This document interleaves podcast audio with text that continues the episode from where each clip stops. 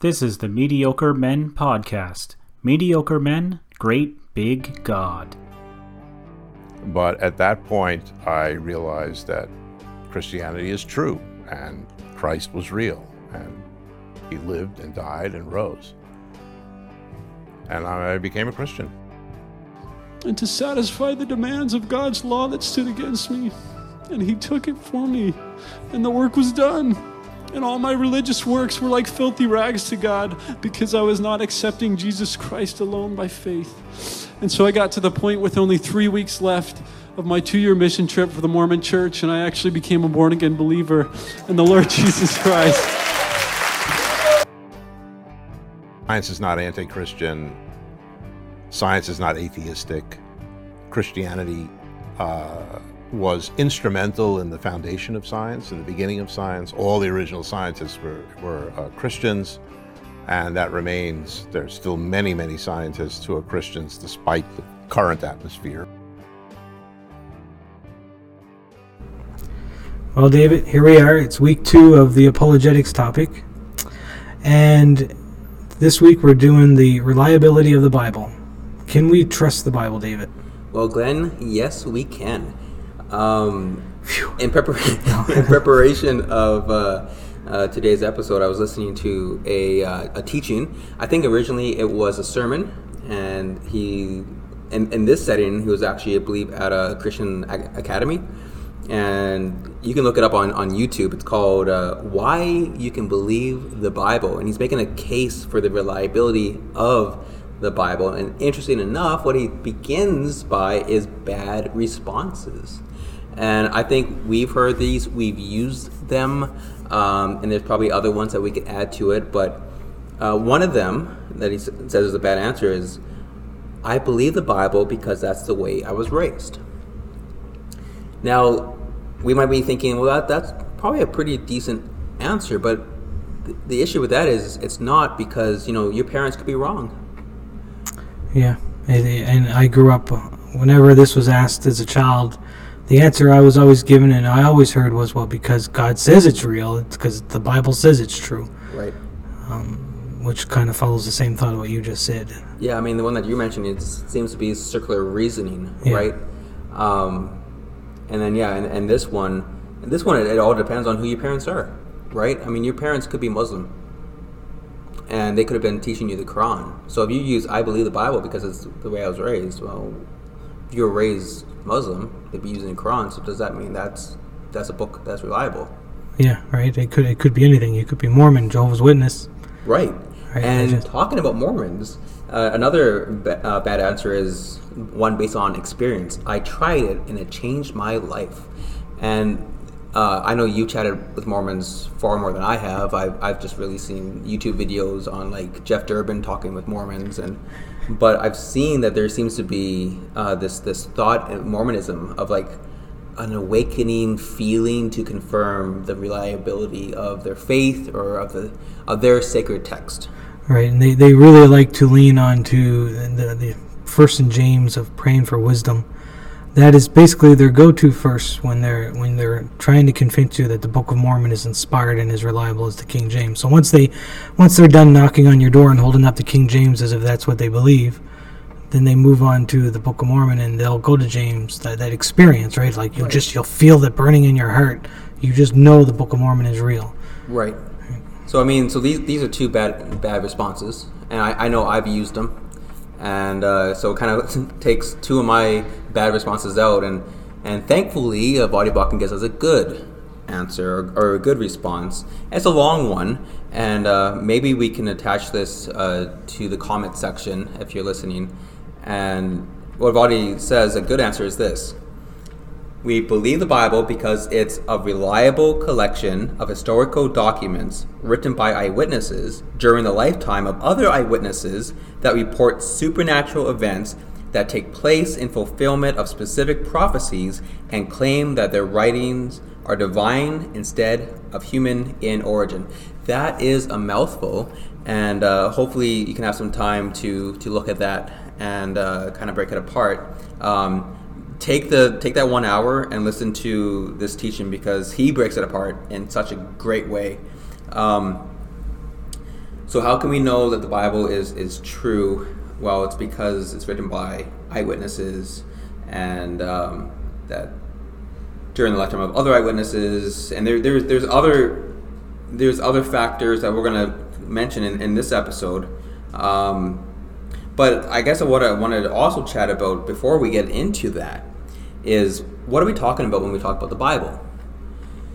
So are we talking about the 66 books? Or are we talking about the 66 books plus the Apocrypha? Like what, what, what is reliable and what is not? And um, there's actually tests that were done and figuring out what uh, was scripture and what wasn't scripture. And one thing I want to say is they did not make it scripture. They simply recognized it uh, as scripture. And uh, this is from Norman Geisler. Great, um, what would you call him? An apologist? Yeah, he, he would definitely fit that. Yeah.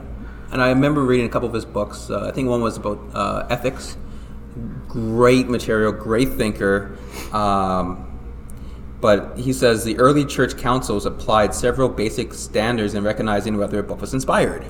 And these are five of them. I'm going to go th- through them quickly. We don't really have time to really go too deep into this. Um, the first test was is it authoritative? So, are they claiming authority? So, for instance, does it say, "Thus saith the Lord"? Like, are, are they speaking on uh, in the authority of, of God? Right. Uh, second, is it prophetic? So, who is writing the book? Um, a book in the Bible must have the authority of a spiritual leader of Israel. So, in the Old Testament, that would have been a prophet, king, judge, or scribe, or an apostle of the of the church. In the New Testament, and um, the third test was, is it authentic? And this one for me is the big one. Is it consistent with all of the rest of Scripture? Is it does it contain any falsehood? Does it contain any contradictions? If it does, it's that is a red flag, and really, it's it's does not belong as Scripture because God is truth. He speaks truly. He's actually the, the author of Scripture, and so it's not going to contradict itself. Uh, fourth one is is it dynamic? So this one is um, is there a life changing power? So uh, this kind of gets a little bit into experience, but this is not the resting uh, test.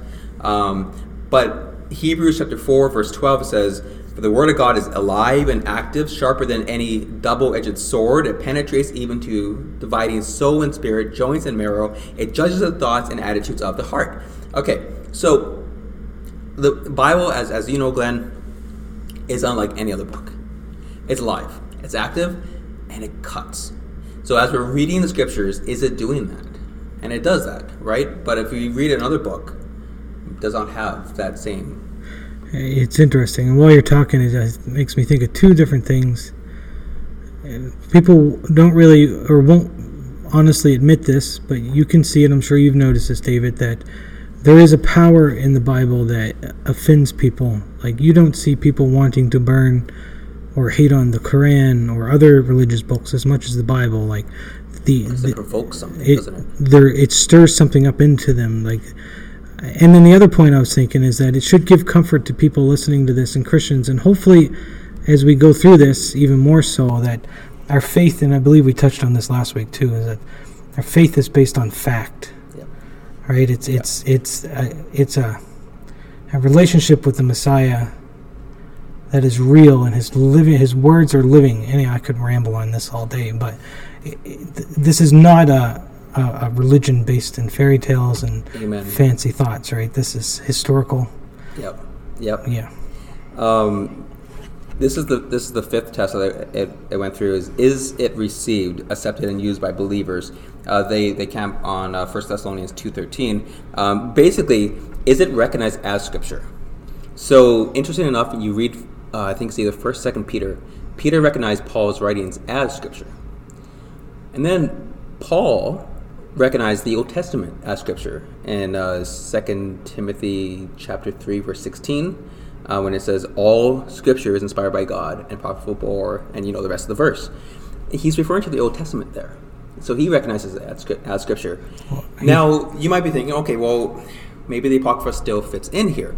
Now, this this is my go-to verse, and I'll, I'll be honest, I, I had to look it up, um, but I did remember this verse, um, but I had to look up what the reference was. And this is Jesus, and he's speaking to the Pharisees. And in Matthew 23, verse 35, it says, So that upon you may fall the guilt of all the righteous blood shed on earth, from the blood of righteous Abel to the blood of Zechariah, the son of Berechiah, whom you murdered between the temple and altar. So here he's actually putting bookends. So Abel is in Genesis. Zechariah is in Chronicles, Second Chronicles. Interesting enough, the Jewish Bible ends with Second Chronicles because their Bible is different than ours in the rearrangement of these books. So he's putting bookmarks, everything from Genesis all the way through Second Second uh, Chronicles. So the 39 books of the Old Testament, that in Jesus in Jesus' view was Scripture. So that's what we're talking about here. And now we kind of want to give you some evidence of, of why we believe that the Bible is reliable. Yeah, and we'll try to do breaks as we go along because this is going to be a long ep- episode. But we'll start with a quote. I like quotes, David, and they often word things better than I can word them. Uh, but Sir Frederick Kenyon, and we've kind of touched on this already, but he asked the question Does this Hebrew text, speaking of the Old Testament, which we call Masoretic, and which we have shown to descend from a text drawn up about 100 AD, faithfully, faithfully represent the Hebrew text as originally written by the authors of the Old Testament books. Um, so he's he's asking specifically about a text because it's interesting. The earliest completed co- copy of the Old Testament dates from the 10th century. So the big question is, because the texts were copied over many times, can we still trust them? And I mean, this is a question that I'm sure, Glenn, you've had asked as you're doing apologetics, as you're sharing your faith.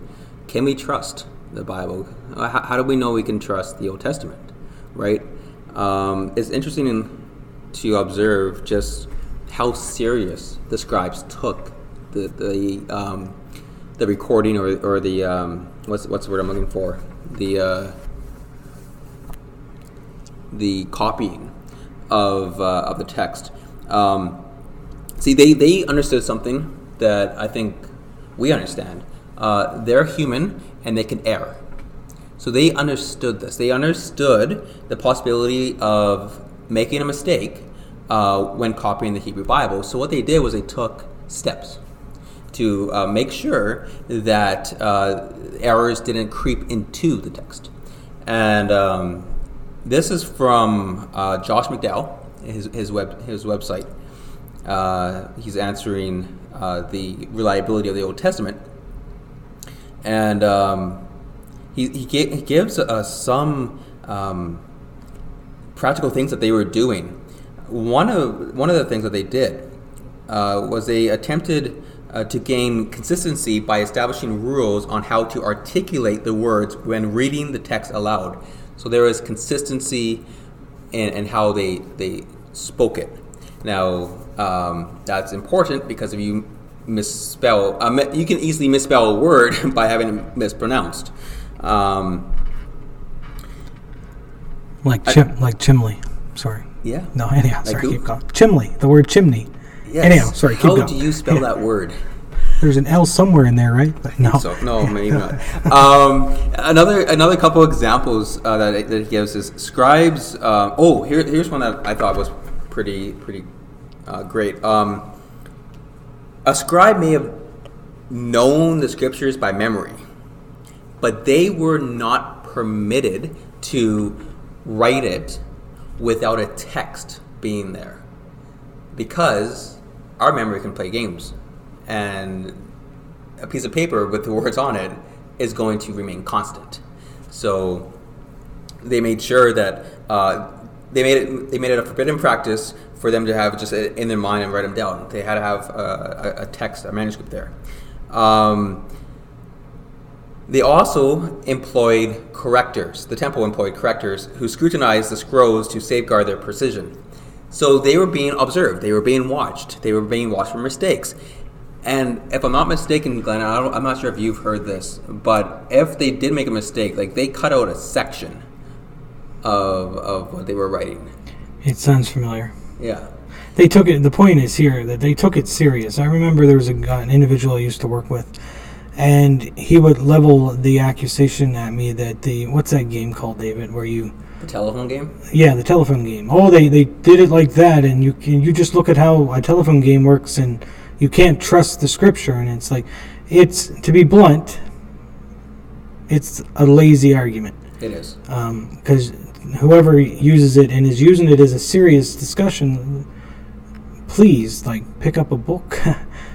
um, I don't mean to sound rude, but they took it serious, right? Like it, it's an insult almost to the the. It's almost a profession for these people, right? There was this guy, a group of people, and that was what they did. Um, and we're basically making light of what they took serious. They devoted their entire life to, basically Right. Was this tr- more consistent translation of the Bible or Right. transfer. So they weren't playing telephone.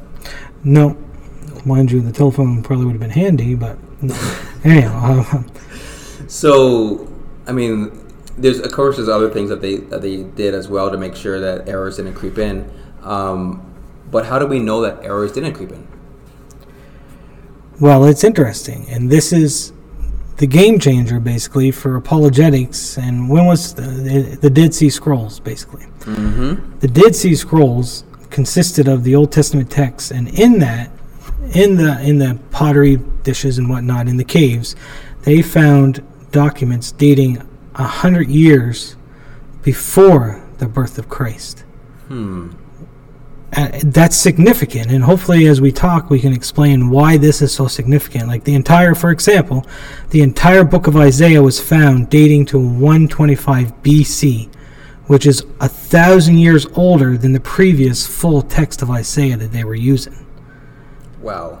And of the 166 words in Isaiah 53, for example, there are only 17 letters in question that's different from the 10th century copy and the copy a thousand years older. So a thousand years have gone by. There's 17 letters different. And what they consisted of was 10 misspellings, four minor stylist changes such as conjunctions, and then the three last was the, the word light basically added in verse 11 and does not significantly change the meaning. And it's interesting because I, I believe you do too, David. I prefer, I like using the Holman Christian Standard Bible. Yep. And in the Holman Christian, it says, He will see it out of his anguish, and he will be satisfied with his knowledge. My righteous servant will justify many, and he will carry their iniquities. And then you have the updated Holman Christian Standard Bible, the Christian Standard Bible, and they've actually put that text in it, the, the word light, and it says, After his anguish, he will see light and be satisfied. By his knowledge, my righteous servant will justify many, and he will carry their iniquities. So it doesn't change it a whole lot. No. And in fact, the light is used earlier in Isaiah, in Isaiah 9 and 2, where it says, The people walking in darkness have seen a great light. A light has drawn, has dawned on those living in the land of the darkness. So that you see that use of light in the book of Isaiah. But the, it's it's fascinating because 95% of the text that was in the Dead Sea Scrolls compared to the the, the text a thousand years before that, 95% of it was the same, identical, exactly. The remaining 5% that was different was misspellings or style changes that didn't change the text or the context at all. Right, and as, as, as you're mentioning this, I mean, I, I write a, a- lot, and I understand that errors can creep in, just misspellings and stuff, right? Like, and, but that doesn't change the content of it. Um, so it's pretty impressive. It's very impressive when you when, when you consider just how minor um, these errors are. Just it's It, it's small. oh, it's it's amazing, and, and you think a thousand years have gone by, and it's almost word what is word for word the same to the to the punctuation mark. Yeah. It's incredible because you've got, and a good example perhaps is the Egyptian Book of the Dead. And in chapter 15, the papyrus of, and first of all, before I go any further, I want to apologize right off because I'm going to butcher a bunch of names as we go deeper into this, but um, it's done innocently enough, I guess. But the papyrus of Ani, written during the 18th dynasty, and the Turn papyrus in the 26th dynasty or later, whole clauses are inserted or left out. Like chunks were missing out of the Egyptian Book of the Dead. Meanwhile, you've got Isaiah 53 that is a thousand years apart. 95% of the same. 5% is the spelling. And I mean that, that goes back to how, how serious the scribes took their, Oh. their role and and just that that scribal uh, tradition of, of making of guarding um, the trans I guess the word would be the transmission of or the copying of these texts. Yeah. It was a very serious thing. Yeah. Mind you, we could spend an evening just on this topic, David, but for sake of the length of this, what this podcast is supposed to be, let's look at archaeology. Right. Um, That's fascinating. The quote by archaeologist Nelson Glueck could say, It may be stated categorically that no archaeological discovery has ever controverted a biblical reference. It, it's so interesting when, when you when you think of these people that always have an objection, like such and such didn't exist. Um, David didn't exist, and then then an archaeological find. Uh, I think it's the tell. It's not tell David, but it, it's it's a it's an ar- ar- archaeological find that actually has referenced the house of David. Yeah, yeah, and yeah. so bingo, uh, David existed. Um, but every time these these people seem to come up with like, oh yeah, but but you know what, Sodom and Gomorrah didn't exist, and archaeological find as uh, comes up, right? Well, it's incredible because throughout history, you, you have these skeptics that will raise a point and say, well, look, Sodom and Gomorrah, that, that's a fable. And they document evidence showing that people did not believe the story of Sodom and Gomorrah. But then you find proof of it, and what do you do? Well, then what about Jericho? Or what about David? Like, it's never enough. It doesn't matter. Uh, yep. It, it seems that way, anyhow. But anyhow, I'm getting. It seems like a lot of times they're just trying to find a reason to not believe what the Bible has to say. So it's very it's it's it's, it's fun, I would say, to find archaeological proof. Uh, I mean, as Christians, at myself, I love hearing that because it just strengthens my faith, and I go. Yes, what I'm reading is historical. Um, now, mind you, if you do have an apologetic encounter, it, they might be impressed. They might not. They might try to find something else. But I think, uh, Glenn, you have a couple here. Um, archaeological finds. Um, one of them is actually Sodom and Gomorrah. It is, and before we talk about this, I, I do want to mention as well that that apologetics will never save a soul. Right? I know. I just I just thought of this again because apologetics is there to give an answer for what we believe, right? Like for, for discussion and hopefully convince somebody of something. Like, hey, even a spark, and then obviously God does the rest. But I just wanted to add that in again. We mentioned it, I think, last week too. But, but yeah, Sodom and Gomorrah. It's interesting because, as I said, for a long time they thought it was false, but then evidence comes out. So all five cities mentioned in the Bible were centers of commerce and geographically situated right where the Bible says. And then there is evidence of an earthquake activity, and various levels of earth shows signs of disruption and flew into the air. But what's interesting about Sodom and Gomorrah is that there's lots of bitumen. Bitumen, am I saying that right? Bitumen. They're so accurate that brimstone or bit, bit, bituminous. I'm a I'm Pitch? a, I'm a, I'm a scientist. No, but, it's a it's a uh, pitch. Bit- bitumen? Yeah, yeah. Pitch. um, brimstone. Brimstone basically was hurled down, like so. it- The earth would have at the Wait earth, a minute. That reminds me of what happened in Sodom and Gomorrah. It sounds an awful lot like it, doesn't it? Yeah.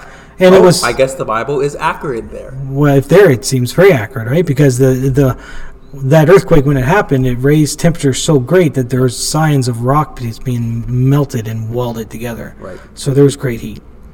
So there's one, and then Jericho.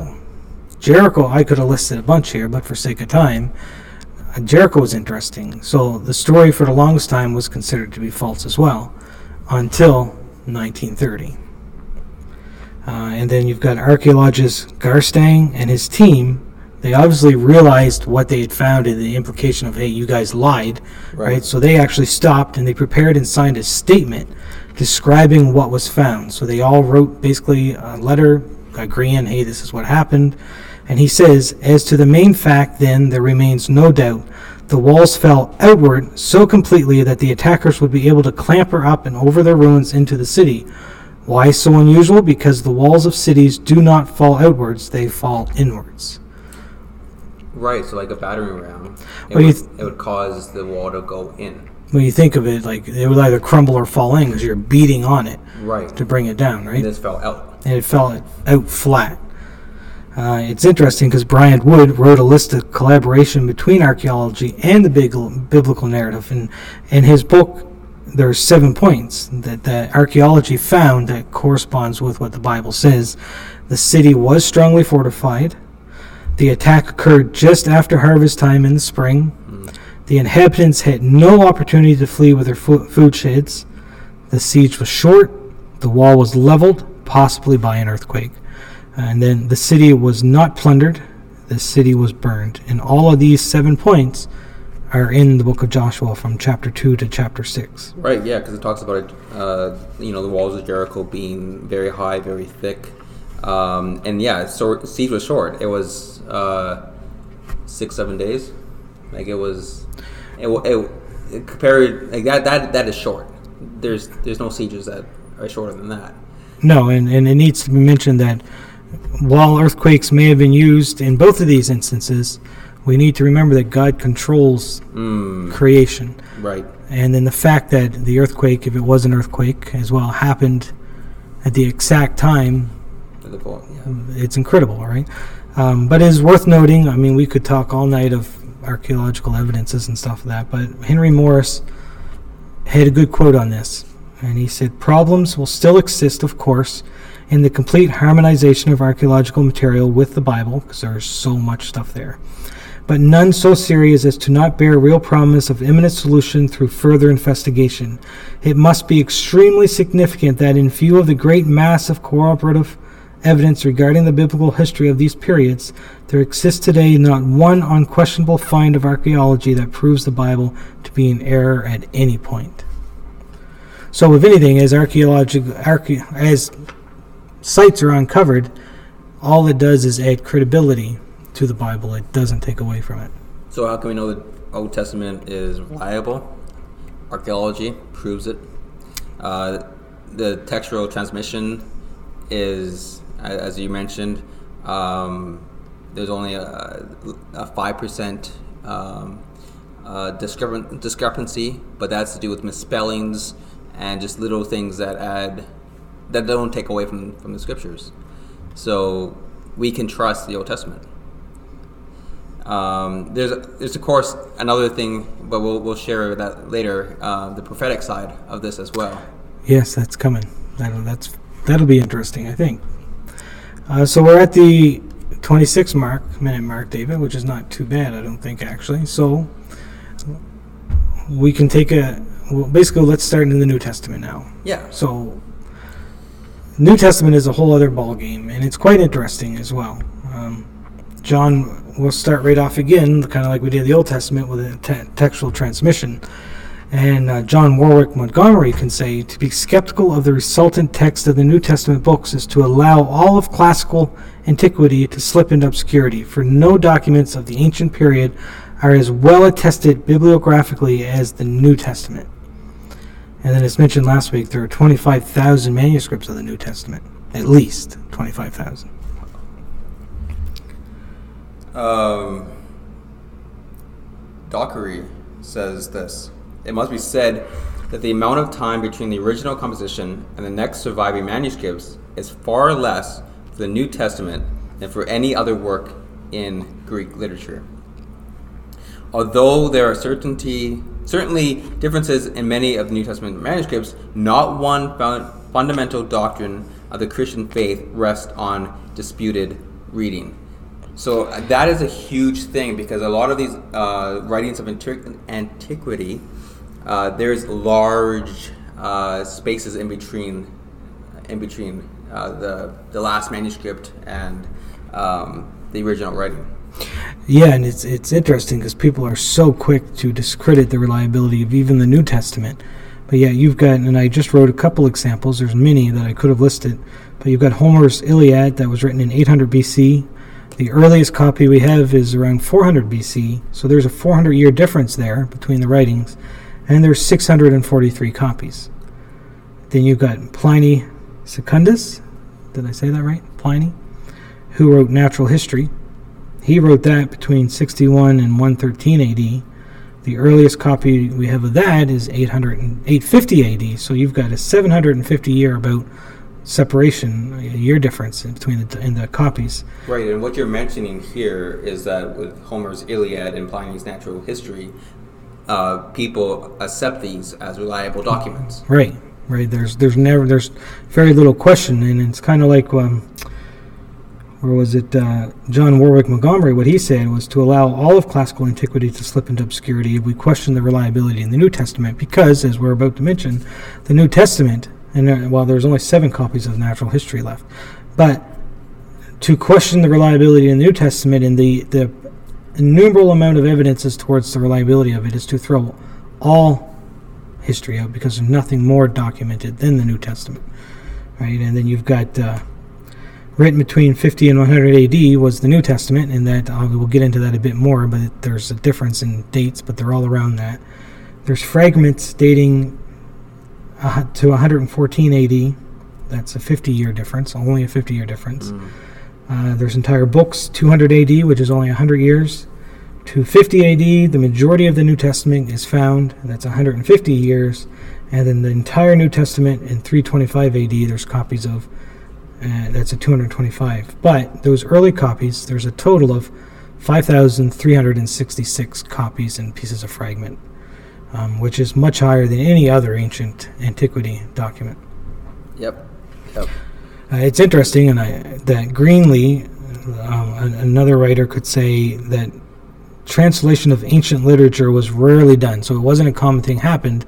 But by 150 AD, there's evidence of Syrian and Latin versions of the New Testament, which kind of makes sense because the early church was told to go out and preach, and there, it was a missionary church. So you see it already happening by 150 AD, which is almost unheard of, that it's already being translated into other languages. So let's kind of put this a little bit into uh, shoe leathers. Let, let's just say, Glenn, um, I went out and I started sharing my faith and trying to share the gospel with somebody, and they started asking, "Well, you know, how do you really know that the New- Testament is is true, right? Is, is reliable? Would you would you pull out this fact of, of the tec- textual transmission, and if, if so, how would you use that in a discussion? I always struggle with answering these type of questions because I, I compartmentalize things way too much, and it all comes down to who I'm talking to and where I would begin, right? But but if this came up to a guy uh, in discussion, then I would discuss the different antiquity documents and ask them what their view is on Iliads, for example, and if they've ever questioned the validity of Iliad or any of the other old. There's a number of other ones, um, and if they have, then if they're aware that there's only this many documents and that it's double, at least double the, the different the, the distance between copies compared to the New Testament, and then whatever they said from there would obviously would lead into the next. But it's like most people aren't aware, I don't think, of in in the context of ancient documents how close the New Testament copies are, and these are copies, right? So. You're already talking, well, the early original ones are even earlier than this. So we're talking about copies and fragments already um, that we have.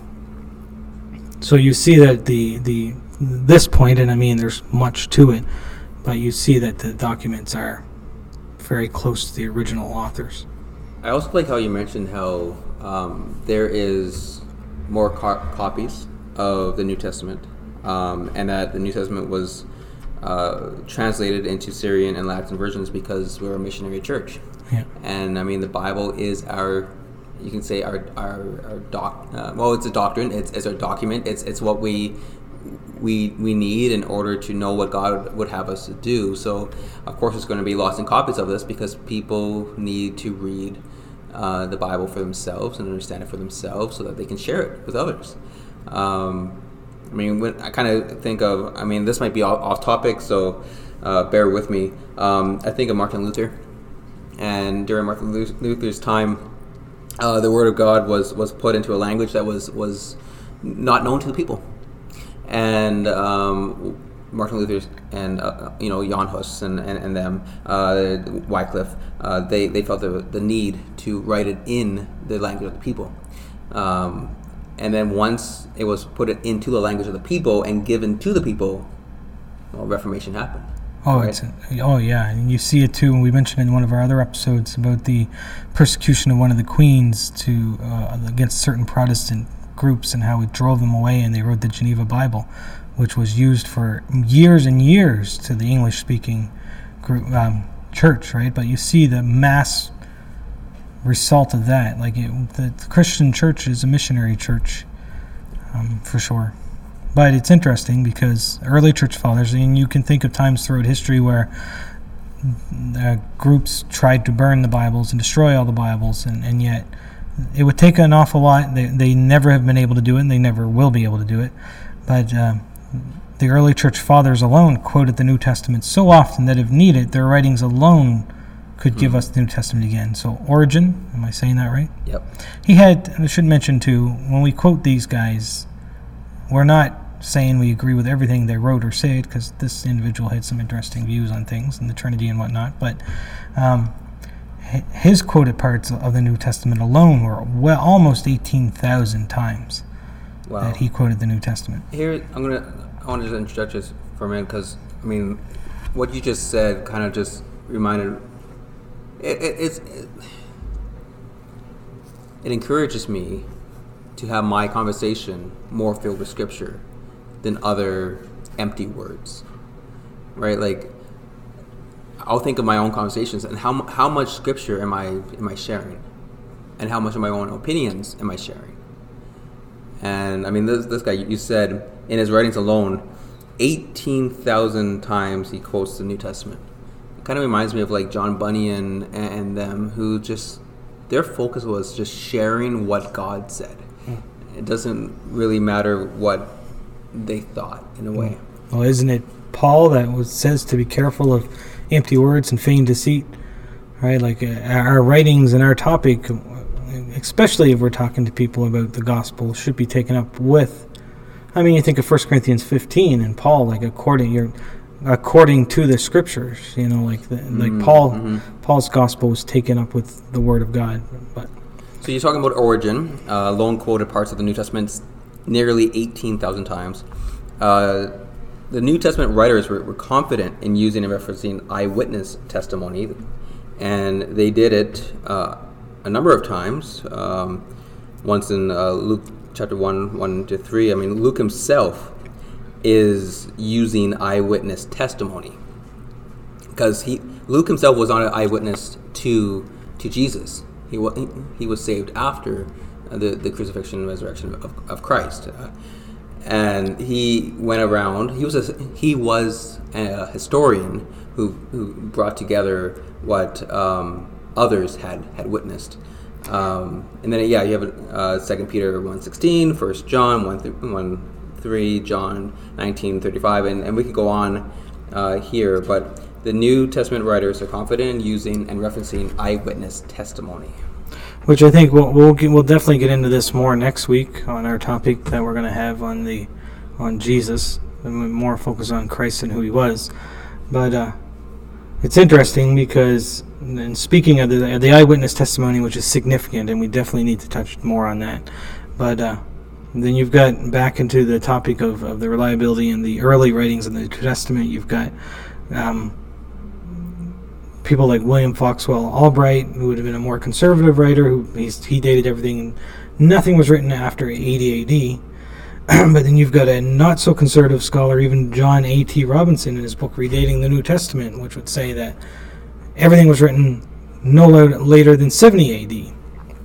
Anyhow, the point of that is that It would be very interesting to put them both together and have a conversation on when it was dated because that would play a factor in uh, reading Revelation, for instance.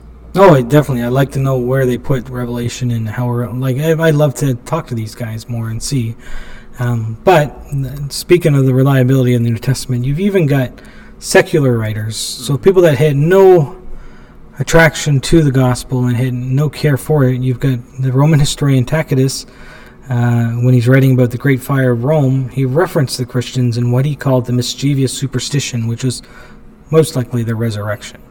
So you see him, he's referencing this is what they're writing about, this is obviously what the Christians are talking about, this mischievous superstition, the resurrection, which will be good for next week as well. Uh, and then you got Josephus, which Josephus references Christians a number of times, but he speaks of, he even gets into speaking of James, mm-hmm. the, the brother of Jesus, and how he was martyred. And then he also confirmed the identity of John the Baptist in his writings. So, right? two prominent people in the New Testament times, right? So, Oh, John yes. the Baptist, the forerunner of Christ, preparing the way, and then James, the half brother of Jesus, who's the author of the book of James. Um, and then I guess I would also qualify uh, Jude too, because Jude refers to James as his as his uh, brother, right? So, so secular writers are confirming scripture, Oh, the yeah. there- reliability of it. Yeah, and there's more than that that we could have mentioned, but Oh, there's two We could be here probably for hours. Each one of these topics could have its own episode, right? But uh, and then we started to talk about Luke, and more needs to be talked about Luke, and I put Luke under the archaeology section of the New Testament. And uh, Sir William Ramsay, once a skeptic on the reliability of the New Testament, after studying Luke's writings, which is Luke and Acts, and said Luke is a historian of the first rank. Not merely are his statements of fact trustworthy, the author should be placed along with the very greatest of historians. So if you question the Gospels, then, I mean, you're not really doing your study. Because Sir William Ramsay is, is saying that Luke, who wrote the Gospel of Luke, is a historian to the first rank. So he is a top notch historian and he's accurate in what he writes. So, and what he writes, Luke, is parallel, is, is, in, is consistent with the other Gospels. It is, and it's interesting because when and I had this later in my notes, but it seems good to put it now that Luke named, and we'll mention a couple of these, but he named 32 countries, 54 cities, nine islands, with zero errors, which is, as we'll see, not all historians can hold up to this cred that Luke did, but he's been attacked like everybody else in the Bible a number of times, and one of them, and I could have listed a many uh, in Acts 14. So many used to believe that Luke was wrong in Acts 14 and 16. So they Acts 14 and 6 or 14 and 6, sorry. They said they found out about it and fled to Can you pronounce that? Lycaonia? Um, L- Lyconium. Thank you. Towns called Lystra and Derbe and to the surrounding countryside. So the skeptics believed that Iconium wasn't in Lyconian, but Luke didn't put it there. They came to this conclusion from Romans, like Cicero said Iconium was in Lyconian. So basically, to try to understand this blah blah that I just said, was the Roman historian Cicero, Cicero put Iconium in Lyconian. But Paul, but Luke didn't. So if you read Acts 14 and 6, he kind of he does mention Lyconian, but it's separate from the two towns where they went. Right. Which, I mean, part of that reason would be he was with Paul. And he, he, he, he knows where he was, so he's a reliable source. But also, he's writing it uh, under the inspiration of, of, of, God, right? So, So, and it's interesting because Sir William Ramsay, the once skeptic, was the one to find in 1910 documents showing that Iconium was in uh, Phrygian, Phrygian, I'm bad, P H R Y G I A N city, and then others confirmed this later. So Luke was right, and yeah. I'm sorry, people. Now, it's, it's also very interesting that how, how you mentioned that um, Sir William Ramsay was skeptical at first, until he understood the reliability of the New Testament. Yeah, and it's uh, funny because he was a skeptic up until he wasn't a skeptic and became one of the biggest defenders of the New Testament documents after that. So, I mean, we've been chatting for what, forty minutes or so, um, on a topic uh, of the reliability of Scripture. And here we we stumbled upon someone who was converted, having found out that the New Testament is reliable. For sure, and I mean another one that everybody knows, I think, is C.S. Lewis, right? C.S. Lewis was a skeptic as well, and he didn't believe it. And he he was an expert in fables and stories and stuff like that. It was his profession basically. And when he started, and he would have called the New Testament just fables until he started digging in it. And and then you can read many quotes of C.S. Lewis that saying people like there's no correlation at all between a fable and the Well, New you Testament. think of even Lee Strobel. I, I, I, we could probably be listing names here a mile wide, but Lee Strobel was a skeptic of Christianity. Uh, his wife got saved, and he he was a uh, he was a journalist. Um, he was a specific kind of journalist where he had his you know um, studied the cases and all that stuff. But he he was someone who did not just take anything for granted, and so he did his own study and came to understand that uh, that the New Testament was reliable and and and um, and that the resurrection is true, and we'll we'll mention that more next episode.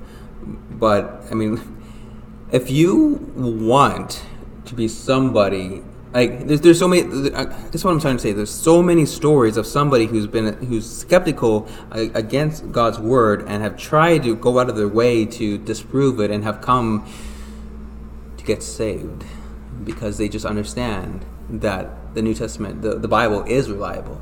Um, so really i guess what you could what i what you could say is that those who are trying to find excuses not to believe they're just finding excuses not to believe. Oh, exactly, because there's so much evidence, right? Like you've got, and I'm, I'm not even gonna, for the sake of people who are good at pronouncing words, I'm not even gonna try anymore. If you want to know, just ask and I'll send it to you. But you got Luke again in the Philippian jailer. That skeptics for years said he used the wrong wording there. There was actually two rulers in the area, and Paul and Luke was completely wrong.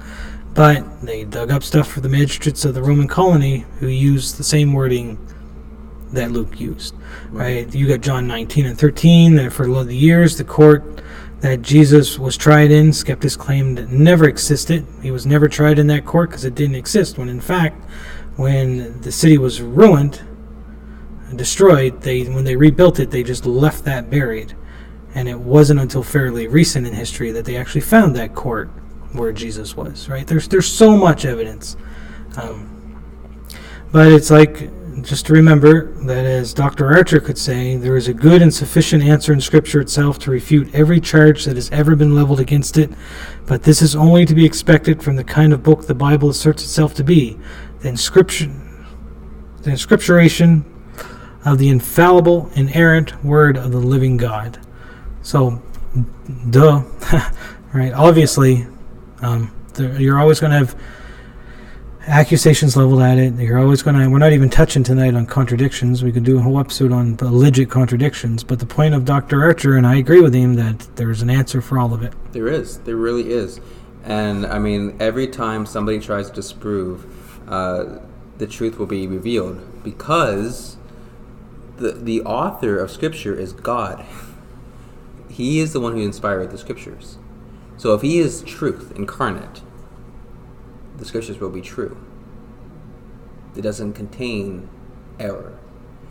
Um, it doesn't. Uh, so I mean, it's obvious, right? Like, what, what what's the best thing for us to do? I mean, you could we can spend time um, arguing with somebody about why we believe the scriptures is reliable, or we can just let the lion out of the cage and let God's word do its do its work. Oh yeah, and I mean, at the end of the day, people that want to get into apologetics or do apologetics, don't stress.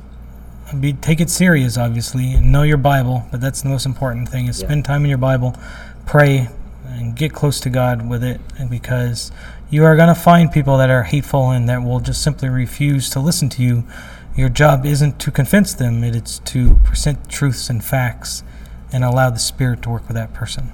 Now, I've had discussions with people uh, that were interested in, uh, in in Christianity and coming to know Christ, and there's questions asked of like basically how can you know that the Bible is true? And and my go-to i mean i, I do get a little giddy when it comes to archaeological digs and finds because i'm like woohoo! Uh, the bible has has you know god has done it again. He, um, textual criticism from uh, uh, textual uh, transmission for me is not something that i go to but the thing that i think is is the the thing that just uh, speaks uh, the best is when it comes to prophecy. And and and uh, and I've um, there's one person I, I, I chatted with and we were walking in, in a golf course and uh,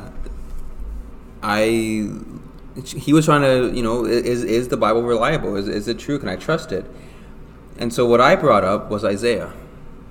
Isaiah chapter uh, 53 um, about uh, the suffering servant who, who would come and um, take on our sin, suffer and die under the hand of God uh, for us. And I asked, Who do you think that is? And he said, I think that's Jesus.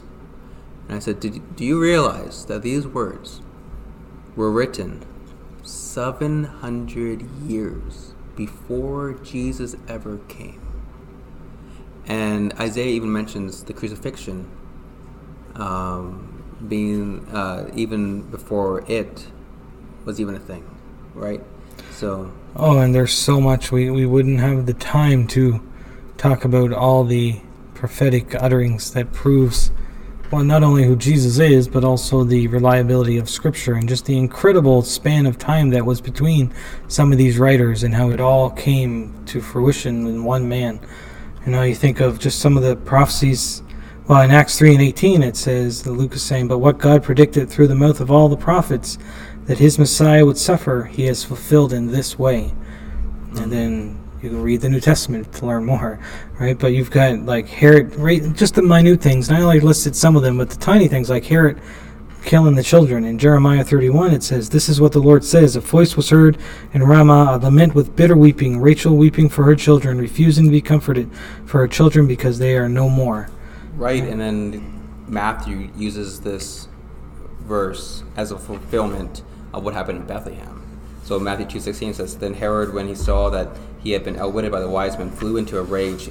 He gave orders to massacre all the male children in and around Bethlehem who were two years old and under, in keeping with the time he had learned from the wise men. And then he, he quotes uh, Jeremiah 31:15. Yeah, yeah, he does. And that, and then you got the ministry of miracles, Now Isaiah 35, uh, that says, "Then the eyes of the blind will be opened, and the ears of the deaf unstopped. Then the lame will leap like a deer, and the tongue of the mute will sing for joy. For water will gush in the wilderness, and streams in the desert." And that's Right. uh, yeah, Isaiah 35, verse 5 and 6. And again, Matthew brings us up as, as, as fulfilled in Jesus. He says, Then Jesus went to all the towns and villages, teaching in their synagogues, preaching the good news of the kingdom, and healing every kind of disease and sickness. Oh, we could go on and on, but then you've got 29. Sorry, I'm losing my voice here.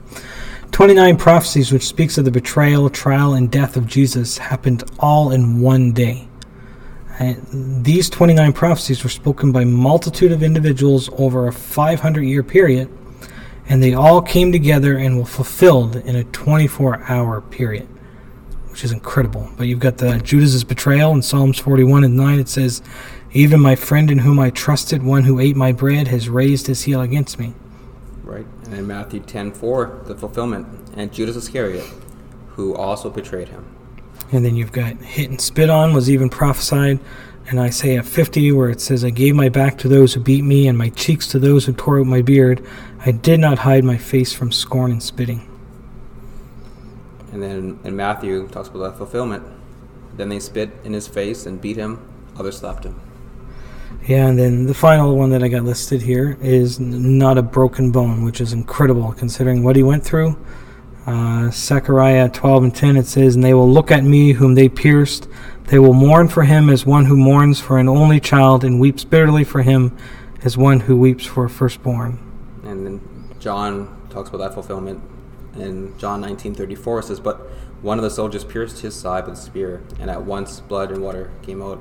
So, I mean, we can go on and, and on. I mean, um, which one is it? Psalm 22, the one that basically Jesus quotes from the cross. Um, it also is fulfilled on, on the cross, and in that song, Oh, just yeah. um, you realize how, how, how many years are in between these prophecies and when they come to be and how, spe- how specific they are.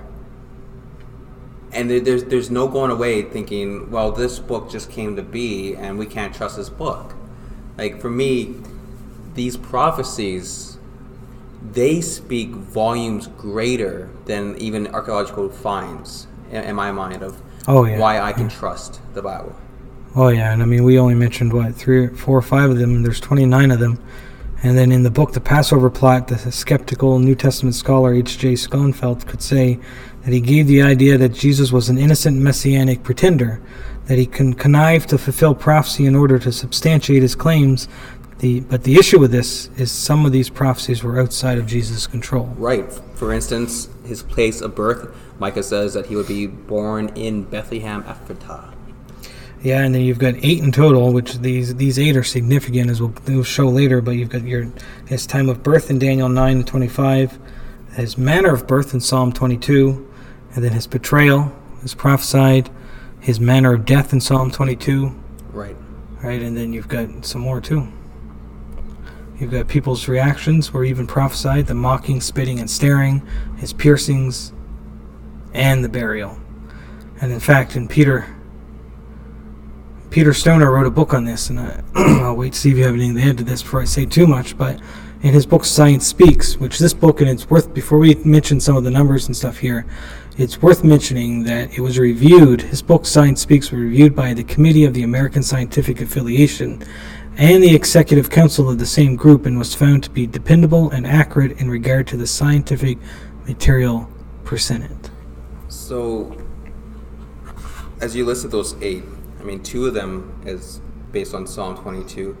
Uh, Psalm 22 is, is one that you, you need to read um, because it it is full of, of, of what happened on the cross with, with Jesus, right? So, for dogs encompass me. Interesting enough, dog was a was a slur uh, for Gentiles.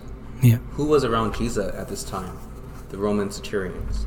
Okay, a company of evildoers encircle me. They have pierced my hands and feet. Um, where was he pierced? His hands and his feet. Um, I, I count all my bones. Now, this is very interesting because on the cross, um, they would break your bones to speed your death. And the Passover was uh, coming, or you know, the yeah, the Passover was coming, and and uh, uh, Sabbath was coming, um, and this needed to happen quickly. So thoughts would be break Jesus' legs, but Jesus is already dead, and so they didn't have to break his legs. So I count all my bones, and they stare at and gloat over me. They divide my garments among them, and for my clothing they cast lots. Read the Gospels. What happened? The Roman centurions cast lots for his clothes. This is Jesus, and these these prophecies are written um, hundreds and hundreds of years before Jesus even uh, went to the cross. Like this is mind blowing. This is awesome. This, this for me it speaks. Oh, it's, it's, oh, I just I love this. Oh, just yeah. Um, no, another thing to add there is, um, yeah, just, uh, you know, I lost my thought. That's all Keep right. going, Glenn. Okay, so that the Peter Stoner's book that I mentioned and showed how reliable that that uh, his uh, counterparts would think. Peter wrote about these eight prophecies. The significance of these eight prophecies is that these were outside of Jesus' control, uh, which kind of is a rebuttal to what's his name again? Uh, no, I lost the skeptic. I lost it. Anyhow, um, so what Peter says is he presented was that for just just these eight prophecies above to be fulfilled by one person is a 1 in 10 to the 17th power. So that's 10 with 17 zeros after it. So he uses the illustration for people like me to understand it. Uh, Stoner uses the illustration that if you took this number of silver dollars, you could cover the state of Texas two feet deep. And then if you took one silver dollar and marked it, put a mark on it, and then shuffled all this mass of dollars up, and then told someone they could go anywhere in the state, but as they're walking, they bend down, they, they blindfold the man and tell him he can travel anywhere, and then he must bend down and pick up one silver dollar, blindfolded, and it has to be the one marked. What are the chances of this man to pick up the right dollar? Well, the same odds that the prophets had to write these eight prophecies, and they all came true in one man, is the same chance of this buddy blindfolded to pick up one coin. Was it two feet? How deep was it again? Yeah, Two two, feet. feet deep. It's incredible. That is. So this this isn't by happen chance. No, not at all. And then these are the eight, and then Stoner goes on to, to talk about the forty-eight prophecies. There was n- a large number of prophecies, basically, in relation to Jesus. But he says for them to be fulfilled in one man would be one in ten to the hundred and fifty-seventh power of odds. So to use this illustration, he said that the the example of silver dollars was too big. Uh, he needs to use electrons now. Wow. So it would take 2.5 times 10 to the 15th power of them lined side by side to make a single file one inch long. And if we were going to count the electrons in this line one inch long and count 250 of them each minute, it would take 19 million years if you count it day and night just to count one inch line. So it's incredible. Like it's It's it's impossible. it's impossible. Huh. Yeah. It's- which which means that there's only one way that this could have been done, and it's by God's determined will. Oh, the, the fact that a group of writers 500 years apart could set and write for at least 48 prophecies, and they all come true to one man, the majority of them on one 24 hour period. And as you see, that Stoner could say it is absolutely humanly impossible for this to happen without divine intervention of some sort. It's, And- it's as if if somebody knew the future. Wait a minute. God does. This, Yeah. gets, this gets us back to the fact that, you know, the, the primary author of Scripture is God. He's the one who knows all. He knows the future from the beginning. And he's the one who took these men and wrote through them. That's how, I mean, when we talk about prophecies, we're not talking about just one prophet. We're talking about a plethora of prophets that that wrote all of this, um, and even prophets that we wouldn't even think of. For instance, like the writer of Psalm 22, which uh, I believe probably was perhaps David, who the uh, uh, the Book of Acts refers to as a prophet. We, we wouldn't think of that as a prophecy, and, and yet it is a prophecy. Uh, and and God is the one who um, moved them to write this, to write it down, to to announce it, to proclaim it. Um, and Jesus was Jesus himself was very much fully aware that he was fulfilling Scripture. Um, and one way that we can even know this uh, is like even going back to Psalm 22. All right, so uh, I heard this on Voddie Baucham's teaching, which again, totally recommend you listening to. Um, he, he, he back in Jewish times, they don't have uh, verses and headings and chapters. So how do you know uh, what psalm you go into? Well, you do it by quoting the verse, the first section of it. Um, what did Jesus do on the cross? Well, do you remember these words? My my fa- my God, my God, why have you forsaken me? You know where that's found?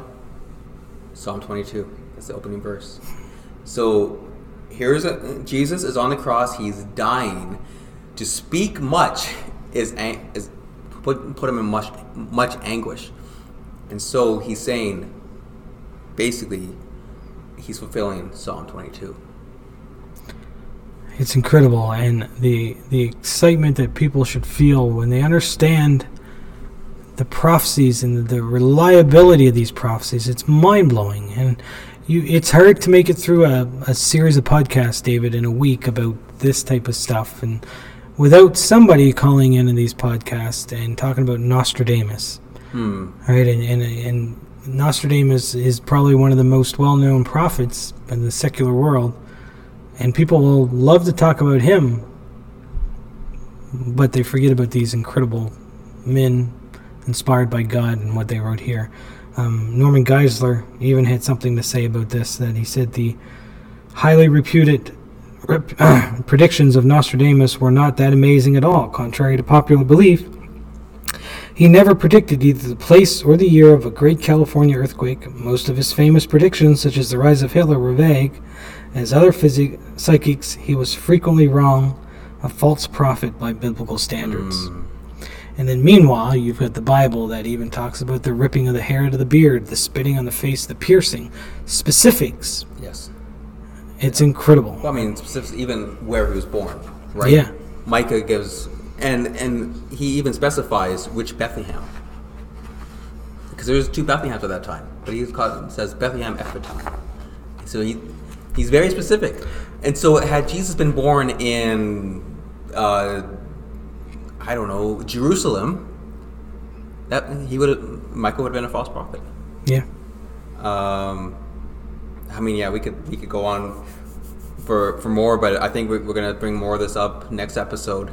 I'm, I'm excited for next episode already, David, because it's going to be on the historical credibility of Jesus, historical Jesus existing, but then who he was. Was he Lord, religion, or lunatic, basically? It's the C.S. Lewis. Yeah. Try what is that called? The- I can't remember. Try something. Yeah, yeah, I can't It's remember. definitely not the try Jesus. No, yeah. But uh, yeah, that'll be a good episode, I think. I, I think it's going to. We're gonna we'll, we'll talk about uh, how we know that he existed and how we know that you know who who he who, who he who he was, right? And he's fully God, fully man, and how how we know we can trust that. Yeah. So, David, as as every episode as we end it, because at the end of the day, the most important thing we can talk about is the gospel, and we'll repeat it again until everyone gets tired of hearing it. Life is short. Death is sure. Sin the cause. Christ the cure. See you guys.